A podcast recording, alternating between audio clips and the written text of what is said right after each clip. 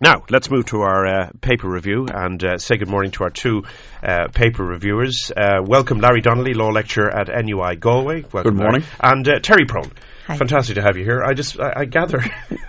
It was quite an effort to get here. I just You are now a, you're an Iron Woman. Is that what you are? Today was the inaugural of Iron Man. It has to be abandoned. This city is just inaccessible, or has been for the last two hours. It's been a bloody nightmare, and I don't care what it does for men who want to fancy their biceps and other parts.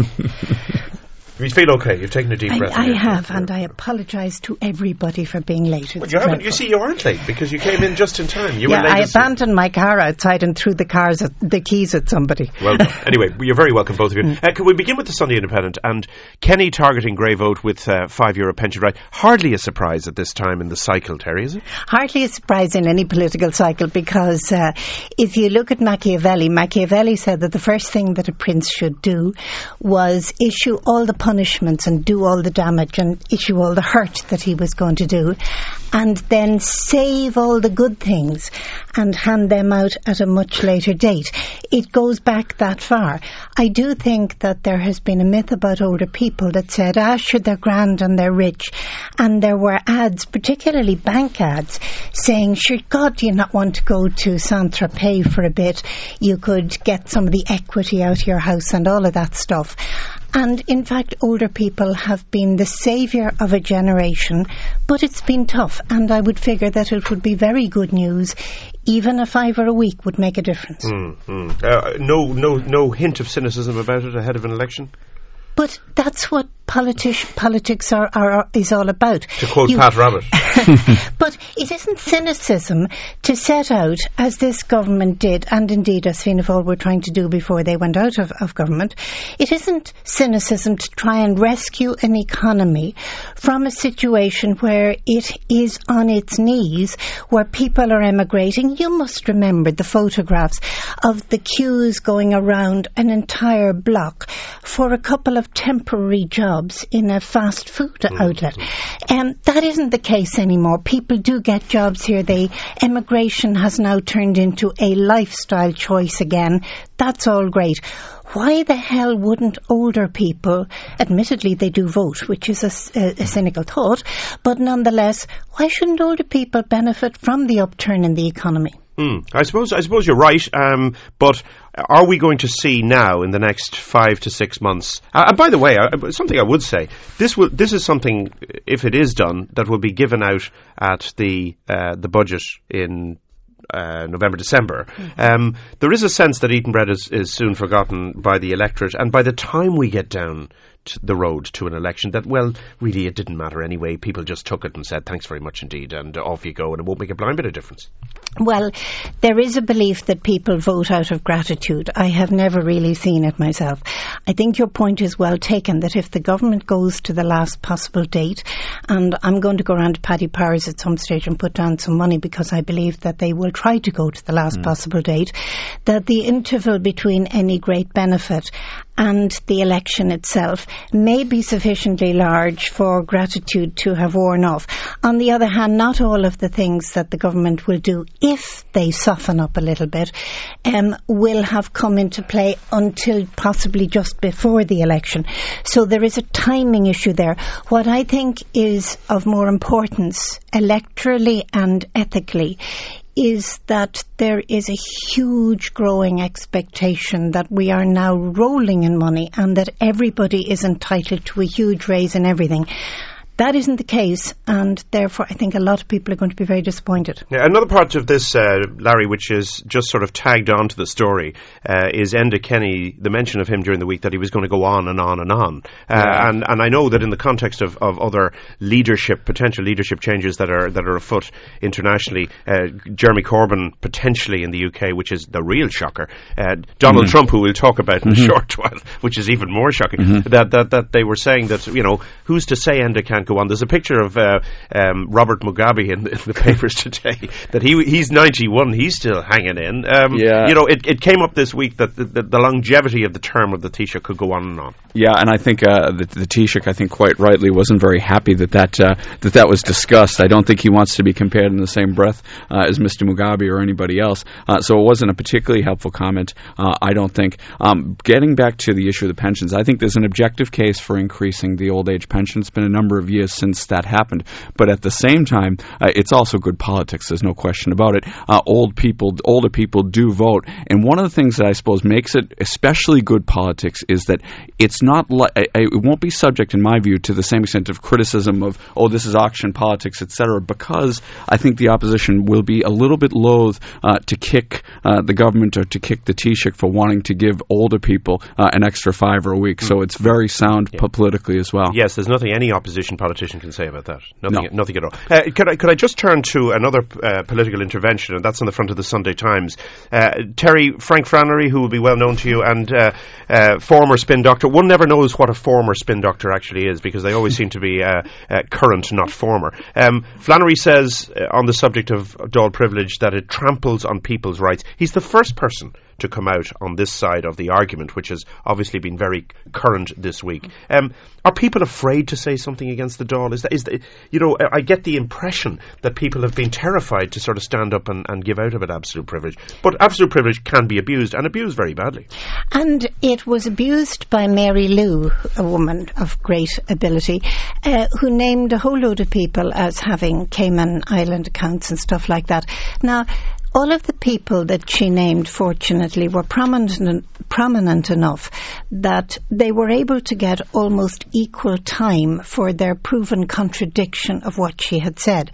The Dáil Committee on Privileges then investigated the issue and found her in the wrong. Well, show me how she suffered in any way. That's the first thing. Frank Flannery, I do like your thing of old spin doctors never die, they just hang around. Um, uh, Frank Flannery is making a legitimate point, and it's a point that only a Frank Flannery could make because of the intervention of Denis O'Brien. Because once Denis O'Brien goes to law on anything, there is an assumption that because the media view of Denis O'Brien is that he is the embodiment of evil, that therefore what he is doing is evil. In this instance, I would suggest that Denis O'Brien, and I, I think there's one columnist in today's newspaper, he or she will uh, forgive me for not remembering who it, who it- is, uh, did raise the issue that the law is there for citizens to use. It doesn't matter whether a citizen is rich and powerful or poor and humble.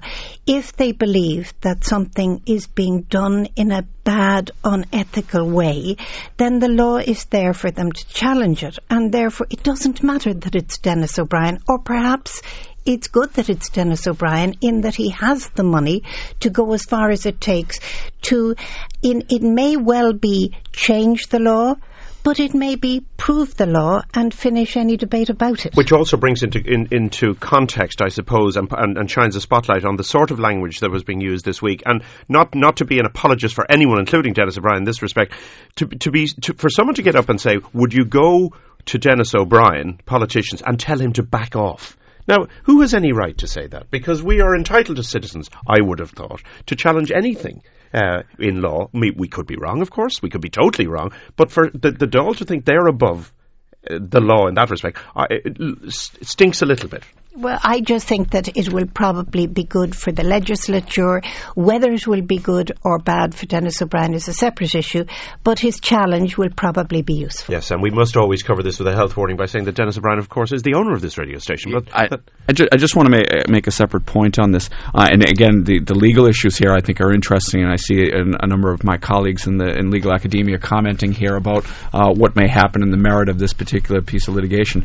But I think the broader point here is that we we talk about privilege and we're talking about abuse of privilege, and I think one of the things that really it it, it, it, it is a privilege to hold office and to represent people is a privilege, and with privilege, in my view, comes responsibility, and that responsibility is not to use that privilege as a cloak to make any kind of comment that you want, uh, and I think that that's v- vitally important that we expect. Uh, I think we have a right to expect from our legislators that they'll behave and that they'll act in accordance with uh, what we would like them to do, what we send them to, what we elect them to office to do. So I think that anyone, any politician, regardless of saying, "Oh, am I covered by privilege? Can I say this?" They should have a broader discussion with themselves and say, "Is this worth my saying? Is this a worthwhile thing to say? Is there merit to it?" That's what I think we should have a right to expect from our legislators. Yes, of course, and there is a great great difference between what one would perceive to be in the public interest and in your own political interest, and of that course. will come. But there is another issue as well, which is that of necessity, opposition and independent TDs are more likely to have whistleblowers go to them. And the rights, um, as Larry was saying, of the public, the rights of public representatives do have to be balanced against the need for whistleblowers to expose the corrupt if it turns out to be corrupt. Uh, on the subject of lawmaking uh, and and those who make it, Shane Ross has an interesting article in today's Sunday Independent on the appointment of judges. Uh, Larry, the, he, he's saying here, look, there is a transparent, apparently, system uh, called the JAAB. This is the Judicial Appointments Advisory Board. It it effectively interviews or selects or pre-selects a series of candidates for for judgeships, let's call them that, or positions on the bench, whatever bench that might be. It presents a list to the minister, and it's up to the minister and the government to decide, whichever way they want to look at it, um, who is appointed. So in actual fact, it's transparent to a point, and then it becomes politicised. Yeah, I mean, it's it, one of the things I, I, could say is by way of comparison. Uh, I think is in, in Ireland maybe uh, judicial appointments are covertly political. In the United States, they're overtly political. Um, so I think uh, what I'd like to say is I think that the the men and women we have on the bench currently, I think, are very very capable and very well qualified. But at the same time, uh, I think it would be better if there was true transparency, if there was an independent body that exists in other jur- some other jurisdictions um, that would appoint judges solely on the issue of merit and politics didn't come into it whatsoever. What decides merit in that respect? In terms of mm, well, appointing a judge. What would dec- what would decide well, merit in your a view? lot, a lot of different things, I, I, suppose. Educational qualifications and background, professional experience, areas of expertise, given the appointment that needs to be filled. Uh, all of those things would go into the mix. Um, but at the same time, uh, again, in even these jurisdictions where there is an independent body, uh, I don't know how you ever remove politics from judicial appointments. It's a very, very tricky thing to do. Uh, and even uh, systems where it's so-called completely above board, uh, I just think politics is going to infiltrate at some stage. What I am glad, though, and what I would hate to see happen in Ireland, uh, is the situation that happens in the United States where uh, the appointment of federal judges is extremely political, extremely politicized, uh, and I have to hold my hands up. I'm a Democrat, and, and, I have to say that my party is primarily responsible for starting that in the 1980s uh, with Robert Bork's appointment, uh, attempted appointment to the Supreme Court, mm. where you had somebody who was an extremely well qualified judge who was really taken out because of his uh, purported views but, but on not, some issues. But, not, but and that has been, continued to be the case. And and there was a, there wasn't a, a sexual harassment situation for the Supreme Court.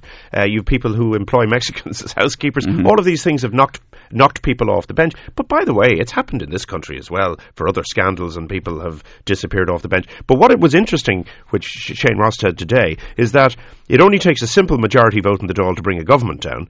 It needs a vote of both houses of the Oireachtas to remove a judge. The first has happened plenty of times. The second has actually but, never but happened. I, I, but I think that I can. I, I absolutely would would uh, support the reasoning behind that. That is that if a judge makes an unpopular decision, uh, he or she shouldn't be subject to recall. It's vitally important to have an independent judiciary uh, in a representative democracy. So judges in, need that extra protection to be able to rule on cases and to rule fairly and impartially. I think in these situations that have happened, the judges have become quite politicised and actually have taken the smart move and faded away before it moved on to a position where they might have been censured. I think that's what has has sort of happened in the past. In, in terms of the American experience, I mean, because it becomes so politicized, does this mean that these people are in advance of their of their um, uh, accession to the throne of the bench, if you like, Mm-hmm. be, becoming highly politicized themselves? Well, they not necessarily. I mean, I think everybody is a little bit political, but um, you know, they, they do have their own views. And w- what does happen is that uh, you, you look at some for the United States Supreme Court, for instance. I mean, the minute somebody's name is floated as a potential nominee, you have scores of legislative aides on Capitol Hill researching everything they did from the time they were five years of age till the time that to, to the present. Uh, so there's no stone is left unturned. So you will know everything they've ever done. Uh, I'd hate to see things get to that that kind of state of affairs here, and I don't think that they will. Okay, you're listening to the Sunday Show on uh, Newstalk, and I'm joined in studio by Terry Prone uh, from the Irish Examiner, and of course, noted non-fadeaway spin doctor of of note, uh, chairman of the Communications Clinic, and Larry Donnelly, uh, the law lecturer at NUI in Galway. You can text us five three one zero six. Uh, they cost thirty cents. Just some of your early texts. That's nonsense, Terry says one of our texter. Emigration a lifestyle choice! Exclamation mark. As a recent graduate, that is not my experience, nor that of any of my fellow graduates. Uh, somebody else saying the law isn't available to the little guy. Uh, I'm surprised at Terry Prones. Gee, Terry, I mean, you're just arriving late. You've caused all sorts of hassle.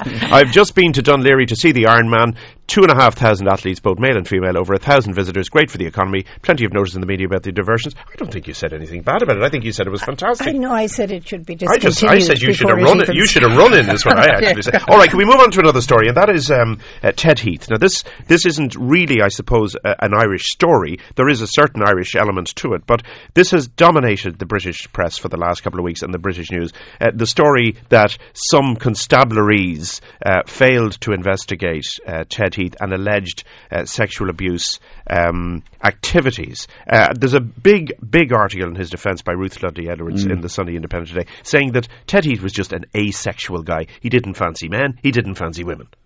Yeah, I mean that's that's the point she makes very strongly, uh, and I suppose it's not it's distressing to hear this. I'm sure for Ted Heath's family uh, and friends, um, but uh, you know at the same time, I th- it merits uh, it merits investigation. I think, um, but it, you know the broader issue here is you know it, when somebody is past gone, Your reputation. your reputation really can, and I mean it is it's a, fact of law that you can't defame the dead. Um, whether that should be revisited or not is something people, the debates rage on. So should it be revisited? I mean, that it, it, it happens to be uh, a situation that has lasted for as long as the law has lasted. It, you know, I don't know. I mean, in the case of people like Jimmy Savile and Gary Glitter, well, he's not dead, of course, but in Jimmy Savile and, and all of these sort of sexual abuse things, you know, revisiting them has actually, I think, sort of opened a lot of doors. Maybe nasty, maybe not. Um, but in the case of somebody who isn't around to defend themselves, it's a different story, obviously. It, it is. It's very difficult. And I think we, we had an example in this country with Liam Lawlor several, several years ago um, when some, some things were uh, allegations were made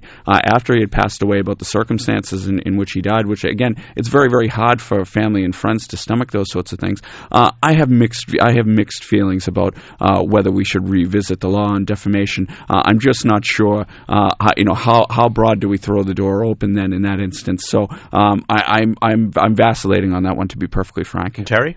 I do believe that there is a, a kind of an ombudsman role that needs to be fulfilled uh, because it isn't enough for Ruth D- Dudley Edwards to say, as she says in her final line, that he's innocent. He's innocent until proven guilty. And the constabulary in various British jurisdictions will do their level best now to find him guilty.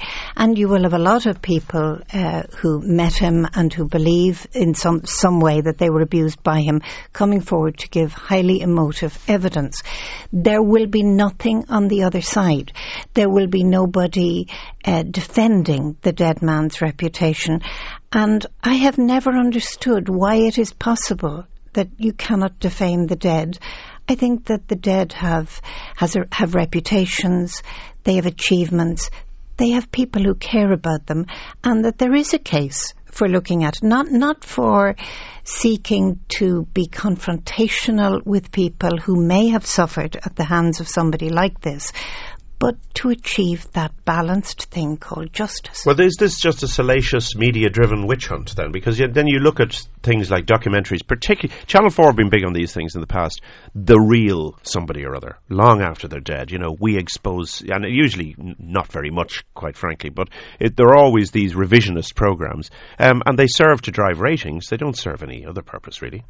It's it's going to be very difficult for any man who stayed single all his life, as Ted Heath did, because um, Ruth Dudley Edwards' point that he's just asexual is almost unimaginable at this time in this country. We don't believe that there is anybody who's asexual. They're at something, Hmm. and we therefore believe that he was at something bad. It is extraordinary, isn't it? Because if you are a male of a certain age and you haven't been married, uh, other people, other males in particular, look at you with a, a, a jaundiced eye. It is an unspoken version of the prejudice that applies to women, which is A, why are you not married? And B, if you are married, why have you not had a child? Right. Okay. Okay. Well, that's clarified that issue. All right. We're going to take a short break. We'll be back with more in a moment. Uh, I'm being joined by uh, by Terry Prone and also by Larry Donnelly in studio on the Sunday Show. Stay with us. More to come. There you go. That's uh, Donald Trump in the political debate, the Republican debate on uh, Thursday night. Uh, Larry Donnelly, extraordinary thing to say, uh, no matter who you are or what you're running for. Um, but this seems to have been the, the, the, the tenor of his campaign so far. The more the more wacky he gets, the more they seem to like him. Yeah, I mean, I, for me, he's really hit a new low. He's really he- he's he's a revolting human being, to be perfectly frank with you. That's the only way Get I can say it.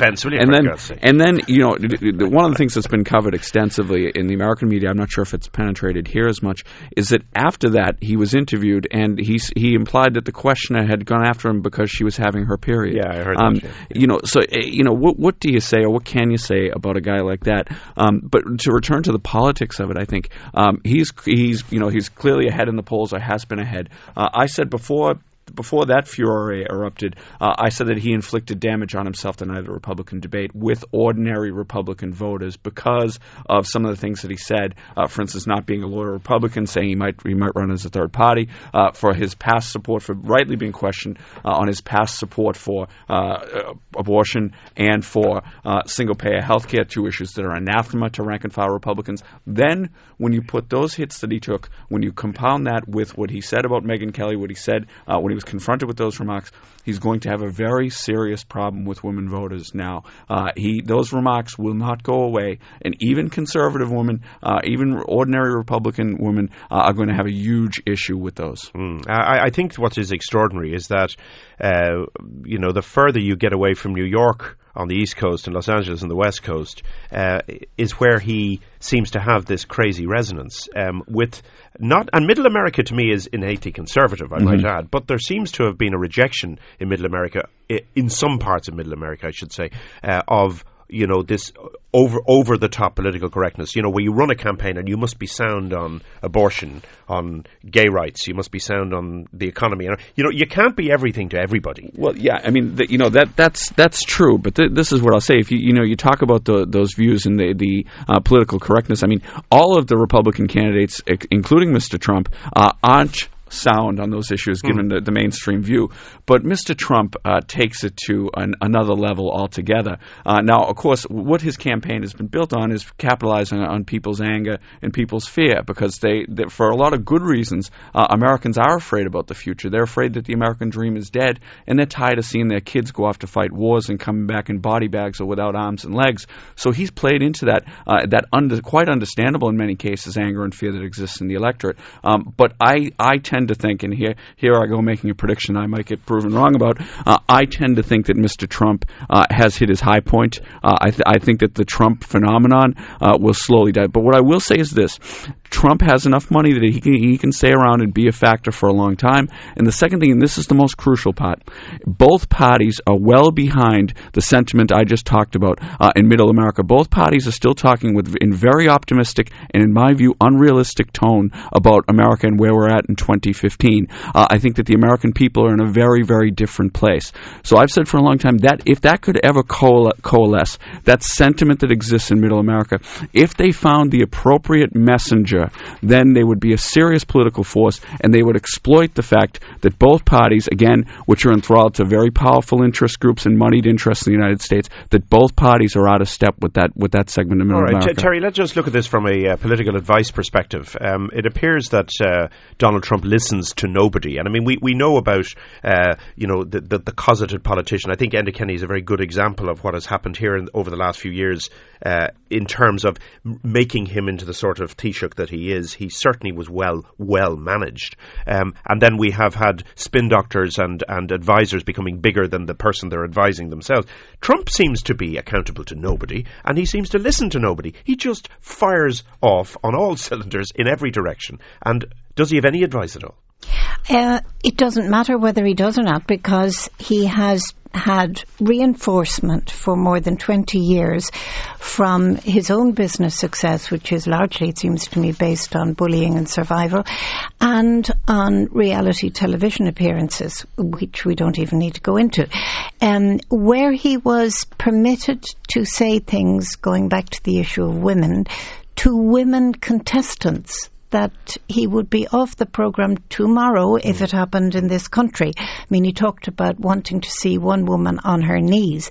Um, he has been reinforced into an illusion of impregnability, and that's always very dangerous. I think that Larry is absolutely right that he has peaked. Uh, the the crassness, the crudity, uh, of the even the, the reaction about Rosie O'Donnell. That was so not funny. It was just distasteful, and even Americans in wife beater vests uh, wouldn't really uh, think that that was what the, they expect of a president. But then Americans um, have always had this. There's always this backlash against the predictable, the predictable two parties. Uh, a few years ago, we had Ross Perot pip squeaking away. Now we have um, this man shouting and roaring and being profane and suggesting that a woman asked him a legitimate question because she must have been menstruating. I just can't see that the resentment against the status quo can be stimulated by that kind of behaviour into a worthwhile movement. Mm. I just don't see it happening. By the way, I was fascinated on this thing of having political correctness. I was fascinated to watch Jeb Bush on the issue of abortion saying that his state was pro-life. It was largely pro-life because he and it was a faith driven issue. He had pushed through legislation related to uh, being pro life. I was watching thinking, gosh, I cannot think of any politician in Ireland who would feel safe to say that. Mm. That at this stage, the pendulum has swung so totally the other way that you take your political life in your hands if you say you are pro life. That said, on the front of the Sunday Times, there is a, uh, well, it's an unsophisticated poll, let's call it that. It's a telephone poll of mm. Fine Gael politicians and Fianna Fáil politicians on the subject of abortion. Um, they say, and the headline screams, Fine Gael up for abortion. Very trendy headline. Uh, the majority of TDs want to vote after the election. Majority of Fine Gael TDs who responded to a survey carried out by the Sunday Times want a referendum to widen access to abortion. On the other side of the House, of 21 TDs, Fianna Fáil TDs, 13 responded to the poll, all uh, of whom eight of the 13 said they didn't want any further liberalisation of abortion law. So, you know, people run a, a, a country mile from this subject anyway. And, and it has been traditional that politicians of virtually all parties except on the left have evaded, avoided and run away from the issue, not from, as is popular, popularly believed to be just cowardice, but from a realization that the two primary stances on abortion. As a woman, this is my basic human right. I have rights over my own body. That's one stance. The other stance that says the fetus has equal rights. No matter what compromises you come to, those two cannot be brought together. And so young politicians always believe that it's time to close down this issue whenever we get an opportunity, whether through a referendum or proposed legislation, it is never a closure experience. All right, so more of your texts. Uh, 53106 is our text line. Uh, on Morrissey from the Smiths, he says he's asexual, says a texter, and he's always taken flack for it because people can't believe. Is he asexual or is he just, I don't know what he is, or he just never commented on his sex, I thought. Um, Ted Heath, no Irish interest, question mark. He oversaw Bloody Sunday and the cover up afterwards, Widgery Tribunal and so on, says somebody else. And, uh, oh, you love this. Uh, Trump is a breath of fresh air in an era of stifling political correctness. It's great to see someone so unapologetic Republic and telling it like it is. So we everyone, what's challenge the term political correctness. Political correctness is now the refuge, the last refuge of the most crude right wing people who do not have any respect for anybody, whether it is, and particularly not somebody in a minority. They've no respect for women, they've no respect for black people, they've no respect for minorities, they've no respect for anybody who doesn't agree with them. And if they are caught out saying that in particularly offensive terms, they try to take refuge in an allegation that the world has become too politically correct. No, it hasn't. Bit more respectful is all it has become. All right, I'm glad we've clarified that, Larry. Just who is going to uh, who is going to um, uh, end up at the top of the heap when it comes to the Republicans? Just very quickly, uh, because really Jeb Bush is positioning himself, obviously, uh, as you say. Um, uh, Trump looks like he could ultimately just explode, and uh, that'll be the end of him, or implode, whichever. What does that leave there? I, I'm still not sold that Jeb Bush is going to be the nominee at the end of the day. Uh, I thought in the debate the other night uh, he did as best as he could, which means he was mediocre. Uh, I tend to think that the, uh, the another Republican could come forward. Uh, the guy whose name I should be I should be on his payroll uh, that I keep mentioning uh, is John Kasich, the governor of Ohio. If the Republicans have any brains, and I'm not sure that they do, uh, if they do, he will be the nominee because he is he would be a formidable challenger to Hillary And Clinton. it's a monster state as well. It's a monster state. He is he's from ordinary working class roots. He pulls very well with women, with African Americans. Uh, he, again, he's from Ohio, but he has a, a wealth of experience in Congress, uh, in, in media, uh, as the chief executive of, of Ohio. Uh, I, I, I, he's he's still behind. He's, he's second in New Hampshire. He's moving up. If he can raise enough money, if he can continue to raise money, I expect him to be there in the final shakeup. But again, uh, I do have to cover that by saying, um, you know, I'm not sold on Bush, but with all of the advantages that he has, he could be the nominee. Can I just draw everybody's attention to what Larry is not saying? Uh, but as a card because he's too politically correct. no, he's too respectful. Um, as a card carrying Democrat, I suspect that what Larry wants is that Trump will not implode, but that he will go independent as a third party candidate, which will make absolute bits out of the Republican offering and see the Democrat candidate uh, fly home. I think that's I think that's every Democrat's Yeah, right, dream. Right, you didn't have to say it. You didn't have to say it for yourself. Back to uh, the more mundane. Just a, um, a, an interesting article in the Sunday Independent on Irish Rail or Irish Rail services, and this was discussed during the week or mentioned that there would uh, there might be a potential that we could. Um, you know, uh, sell off the rail network. Now, this was done in the UK to, I guess, mixed success. And now, both Andy Burnham and uh, Jeremy Corbyn, running for the Labour leadership in Britain, are both saying that they would renationalise the rail network in that country. Um, Colin Kenny says selling off our rail service is no guarantee of success. Who'd buy it in the first instance? somebody with a lot of money and a lot of vision because rail is the way to go for the future, but you have to have bottomless, bottomless pockets. And we've sold off the lottery. Now the next thing to do is sell off the railways.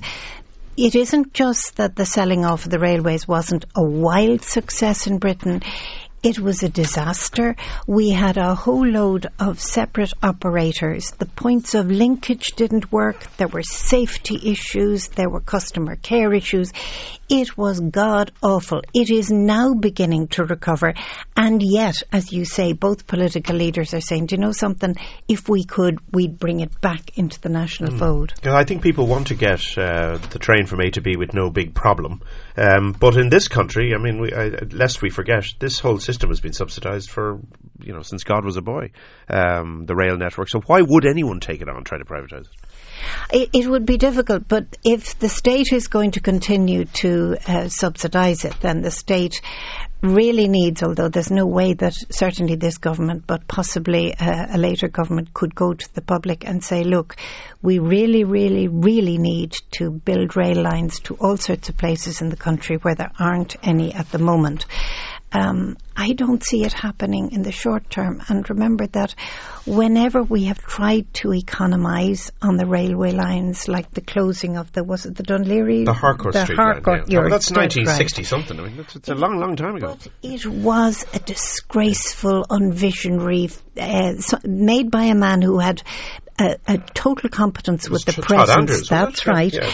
And no notion of the future because our offices at one stage were in the old railway station um, in Booterstown or wherever.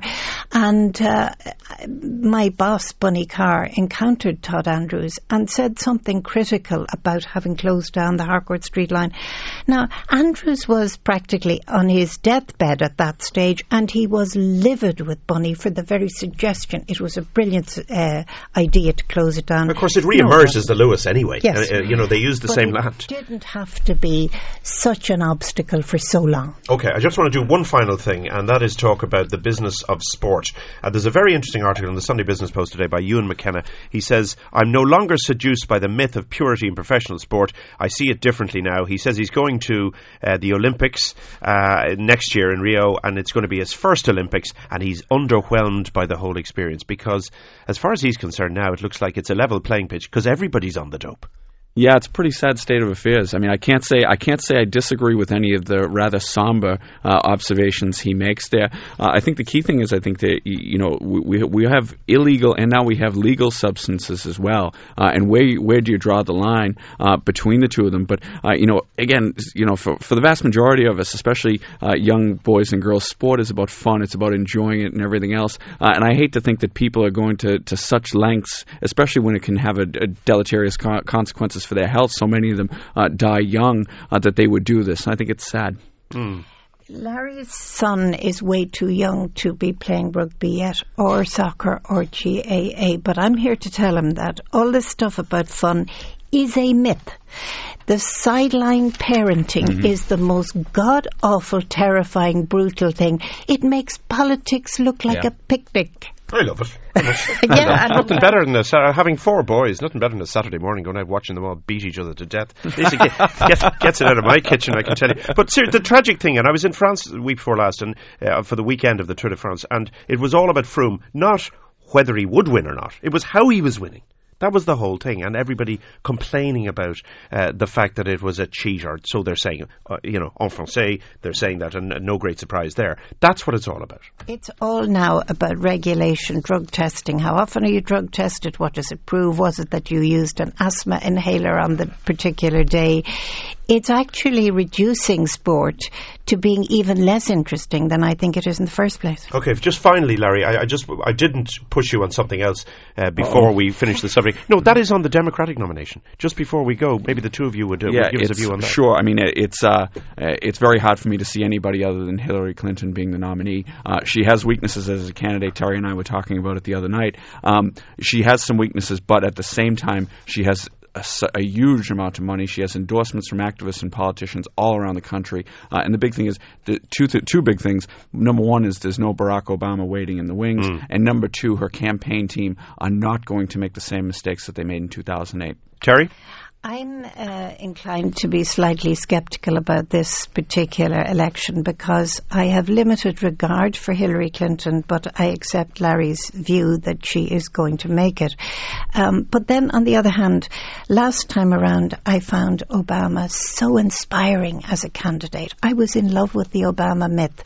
He didn't turn out to be a great president. Now you're underwhelmed. Uh, But the awful spectre of a Bush versus a Clinton is the bit that frightens the living daylights out of me. That's Yeah, all it, I can abs- say. it, it, it frightens me too as an American. I think it's very bad for the perception of American democracy. All right, Larry Donnelly, uh, law lecturer at NUI Galway, and uh, Terry Prone, the late Terry Prone. Well, she arrived just in time. Uh, columnist for the Irish Examiner and chairman of the Communications Clinic. Thank you very much.